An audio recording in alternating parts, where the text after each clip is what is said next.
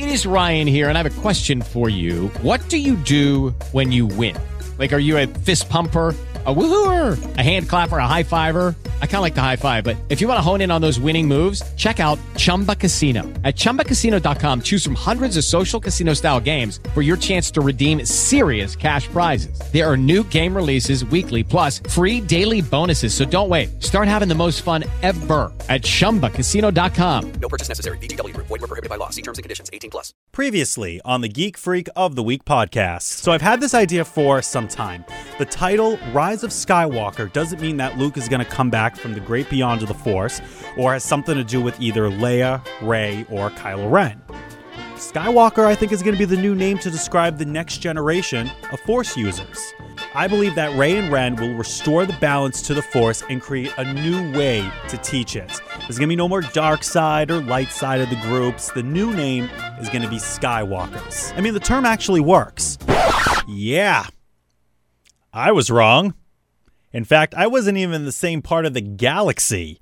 So, what? Rey's a Palpatine? But she says she's a Skywalker? Oh, we have a lot to talk about. Let's geek out.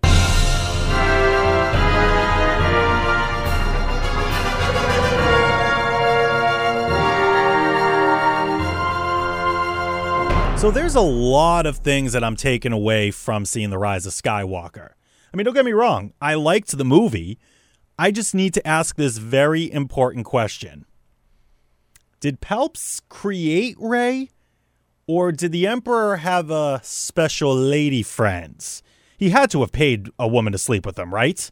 I mean, look at the guy. He's hooked up to more tubes than a cow giving milk on a farm. Unless maybe, maybe Rey's father was a test tube baby. That could have been how it happened. But then still, I mean, his son defected. I mean, that's how you know you're a bad parent. If if his son didn't want to become the emperor of the galaxy, something went terribly wrong in a father-son bonding moment. Or or maybe baby Yoda from the Mandalorian somehow force connected to him and said, "Dude, you have got to get out of this." Because I just can't seem to think of who would sleep with Palpatine. Uh, his his son's got to be a test tube baby. That's the only thing I could think of. All right, so overall, the movie itself, despite Rey being the granddaughter of the Emperor, which was taken completely out of left field, uh, the movie felt like a Star Wars film. We had the different planets. We had the Force. Uh, the back and forth between the characters was great. We saw Force ghosts, regular ghosts, and, well, that's kind of what I was expecting going into this film. And we also got a little bit more out of some of the characters, especially out of Poe, which was nice. So I always wanted to know what he did before he joined the Resistance. And we got a small story with that. He kind of reminds me of Han a little bit. His backstory, in a way, is very similar. He did some shady things in the past, but then joined the Resistance to kind of redeem himself a bit. And since we already know Finn's backstory as well, no need to address that any further but they did. I, I, will say it was nice to see that he wasn't the first first order stormtrooper to uh, question what they were doing. And uh, back in the Force Awakens, I always wondered that. Why did Finn join? I mean, did he like get drafted into it? I mean, I, I don't know. So uh, why did anybody have to join the First Order? But when Finn met up with uh, Jannah on uh, Kef Kefper, I believe the name of the planet was, you know, back back then, planets were easier to say. Oh, they they just put synonyms and verbs together to make words or something. I don't know, but it's where the second Death Star fell, and uh, it was said that they were kids when they were taken and then brought up by the First Order. Okay, that I can understand over Palpatine having a granddaughter. Uh, that kind of makes sense. The First Order goes around to smaller outer rim territories and non Republic planets and takes over the villages and settlements, kills everyone, steals the kids, and brainwashes them to serve them. Maybe that is cheaper than making a clone army or even making droids. So that got put in there, and that kind of wrapped up that story a little bit nicely, answered that question. But honestly, I thought Jannah and Finn were gonna, you know, get it on uh, uh, the, the way they were bonding. I mean, she's been on that planet for a long time. She's probably looking for some fun. And Finn, well, he's been pining after Rey too long, and I don't think that's going to be happening. I mean, they really pushed that aside in this movie, as they were sinking, he said, Hey, Rey, I need to tell you something. But then after that, they kind of just abandoned the idea. So it came out that J.J. Abrams, because everyone was asking him that question in interviews, he actually came out and said that Finn wanted to tell Rey that uh, he was force sensitive, which you kind of got that vibe in the movie. But still, they thought they were going to die. And if you go back to Force Awakens, Finn did have a crush on her. And I don't know if Rey felt anything for him, but there was a bond there of some sorts. But I, I really don't believe the whole force sensitive thing was was going to be the thing that he was going to tell her in that moment. He liked her. That's that's what it was. But of course, maybe once he found out she was a Palpatine, Finn was like, "Uh, uh, uh, I'm not, I'm not touching that. No, no, no, get away from me." So outside of that, um, there are other things that took place in this movie. Uh, C3PO, he finally became useful. Uh, other than just being the comic relief and the guy that showed up in all the movies. I mean, I knew he had to be useful for something, uh, but does anyone else find it odd that R2 just randomly has C3PO's memories backed up to him? He could really play some good tricks on him and everything or or really just confuse him even more. Maybe that's why C3PO is kind of loopy from time to time. R2 is just switching around his memories left and right. Uh, we also got the return of Lando, which was of course a nice nod to the original trilogy. Kind of wish they did more with him, but you know, it's good to see that him and Leia still have a great friendship and everything. They still trust each other after uh, all this time. Also, um, who are in all those ships that Lando went to get? Were they all smugglers or were they people that like Lando like needed a favor from or something? I don't know. It is kind of randomly all shown up. Do you think it would have been cool if we saw Cloud City appear in the final battle?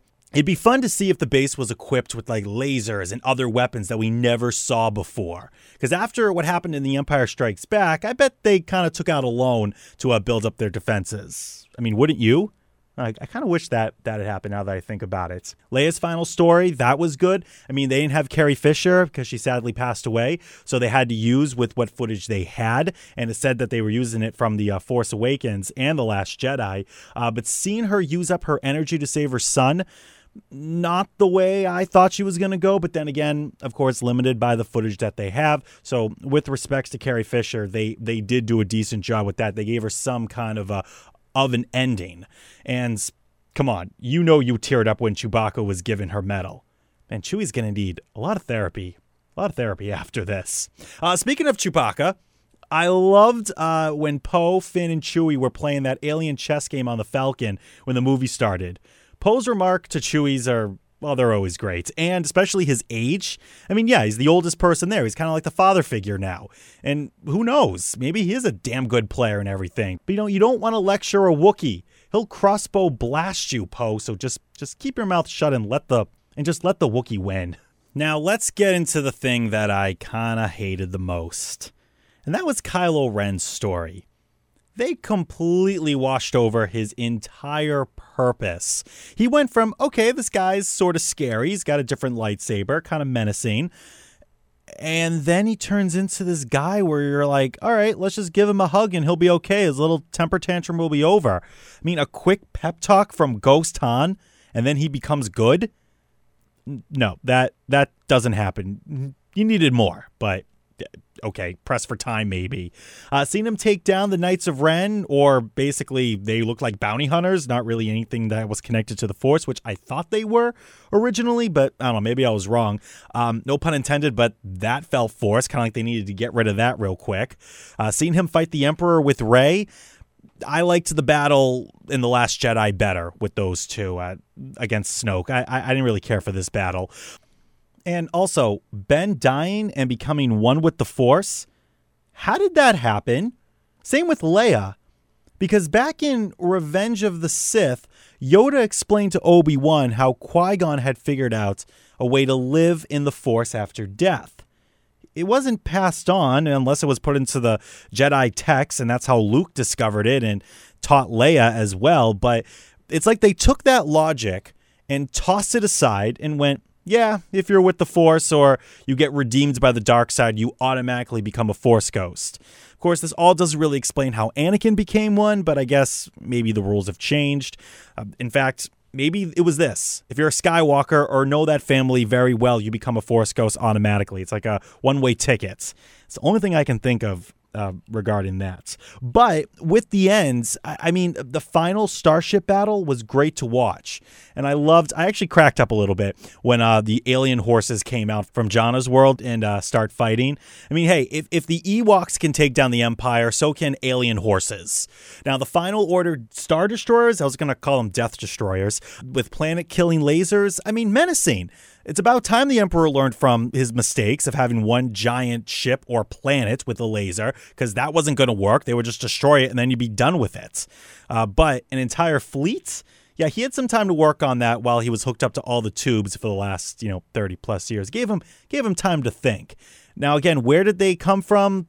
Who knows? JJ Abrams just kind of made it appear and said, "Yeah, yeah, it's it's there. So go for it." Also, did anyone else catch um, that Avengers Endgame moment when Palpatine said the famous line, I am all the Sith? And Rey just went, Well, I am all the Jedi. I was just thinking she was going to pull out some like infinity lightsaber and strike him down. I bet you anything Disney made them put that uh, that scene in. Just kind of connect everything to get like the Marvel fans happy. I don't know why, because this is Star Wars. It was way before, way before Marvel. So in the end, the Emperor's dead for good. Hmm, we hope. Leia's dead. Ben's dead. Finn and Poe are, well, we kind of don't know whatever happened to them. Kind of just ended when they all kind of got back to uh to base. I mean, did Finn ever tell Rey anything? I don't know. It didn't look like it. At least we know Poe got something, you know, with his uh, bounty hunter girlfriends. You know, at least we kind of figure out that, they, that maybe they started a relationship or something, or they went off together. C3PO is back with his memories. Uh, Lando looks like he's going to train Jannah in the ways of the, I don't know, being a pilot or something. Maybe he's going to train her to take over Cloud City someday. Who knows? But it was nice to go back to Tatooine because it's the third movie of the saga, and every third movie, you, you got to go back to uh, Tatooine. Uh, we see the Skywalker homestead, of course, all abandoned. I'm shocked that the uh, Tusken Raiders didn't really take it over, but maybe had some kind of like force shield around it, so kept everyone away. Uh, seeing Rey bury Luke and Leia's lightsabers, I get it. Symbolic. That's where the whole series started. So that's a good place to end it actually after one bad sandstorm that those things might go flying around and uh, someone else will get them so Rey I hope you pushed him down pretty far uh, into uh, the sands. Now Rey's lightsaber very cool that she made it out of her uh, staff.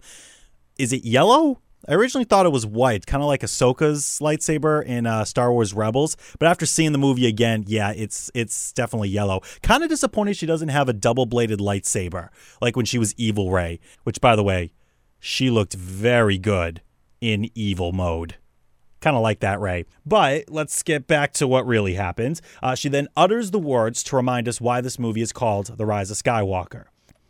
So she's asked who she is. She says Rey, looks over to uh, the ghosts of Luke and Leia, and says Skywalker.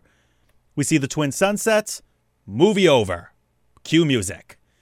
So that's what happened in Rise of Skywalker. It, it was fast paced. I think they just kind of had to do that just to kind of get uh, uh, the timing down and everything because there was a lot to put in uh, for this. Now, I did leave out a few things, you know, like Chewbacca's fake death, the new droid that joined their crew, and of course, Ben and Rey's kiss. So why did I leave them out? Well, to me, they weren't really big moments, I guess. Now, Ben and Rey kissing, it didn't really sell didn't really sell it for me. I know some people got a little excited, but I was like, eh, okay, yeah, they're kissing. I get that they're connected through the Force, but I kind of never felt that they were or should have been an item. Eh, to be honest, I think if he had survived, they would have dated for like a month and then would have broken up. I mean, between the two of them, they had a lot of uh, baggage to uh, to work out. And also, the General Hux uh, being the mole. Okay, I, I did leave that out, but that is actually clever. He hated Kylo Ren. So that makes sense that he turned on him. But I think I left it out because his death was just anticlimactic. It wasn't like, no, don't do it as an audience reaction. It was just quick and next scene. So, yeah, that's kind of why I think I left it out. Uh, not a bad Star Wars film overall. At least it wasn't a slow movie and we were able to get all the things that needed to be done in the time frame that they had. I mean, unlike other movies in uh, Disney's house where they got to stretch things out. But man, was I wrong about the meaning behind uh, the title of this film. I honestly thought Skywalker was going to be the name of the new Force users. You know, new time for a generation to come in, a uh, new way of using the Force to get introduced, but nah, let's just call it the Rise of Skywalker because we don't have anything else to uh to call it. You know, there's actually a pension going around to get the J.J. Abrams cut of this movie made. I think that's the newest thing now. Everyone wants the director's cut to be uh to be tossed out, which I think goes back to uh to Superman, the Richard Donner cut. I think that's where all of this talk started because that version of Superman 2 was very different than what the uh, Richard Donner cut was released many, many years later. So every fan now wants the director's version so they can see a new perspective of the film. So now we can all debate over which version is better. Is that really what we want for movies nowadays? Hmm, I think uh, I think that's the next big debate out there. So this movie marks the end of the Skywalker saga, but is Disney done with Star Wars? Oh no way! They're getting ready for another set of trilogies or standalone movies that kind of go away from the whole Skywalker world. I mean, it's a big galaxy. It should. Uh, maybe we'll have a story set during the time of the Resistance, kind of like you know what we saw in Rogue One. I don't think I want a Force origin story or a Yoda story or something like that. I think we can just accept that the Force exists and we don't need anything uh, to know beyond that. But I'd like to know what you thought of the movie. I'm still going to wonder, well, who had sex with Palpatine? That's going to bug me for the rest of my life, I think. But, anyways, on that note, until next time, fellow nerds, dorks, and geeks, and happy 2020. I'm Maz, and that's the Geek Freak of the Week podcast. Hello, it is Ryan, and we could all use an extra bright spot in our day, couldn't we? Just to make up for things like sitting in traffic, doing the dishes, counting your steps, you know, all the mundane stuff. That is why I'm such a big fan of Chumba Casino. Chumba Casino has all your favorite social casino style games that you can play for free anytime, anywhere with daily bonuses. That should brighten your day a little. Actually, a lot. So sign up now at chumbacasino.com. That's chumbacasino.com. No purchase necessary. Group. Void were prohibited by law. See terms and conditions. 18 plus.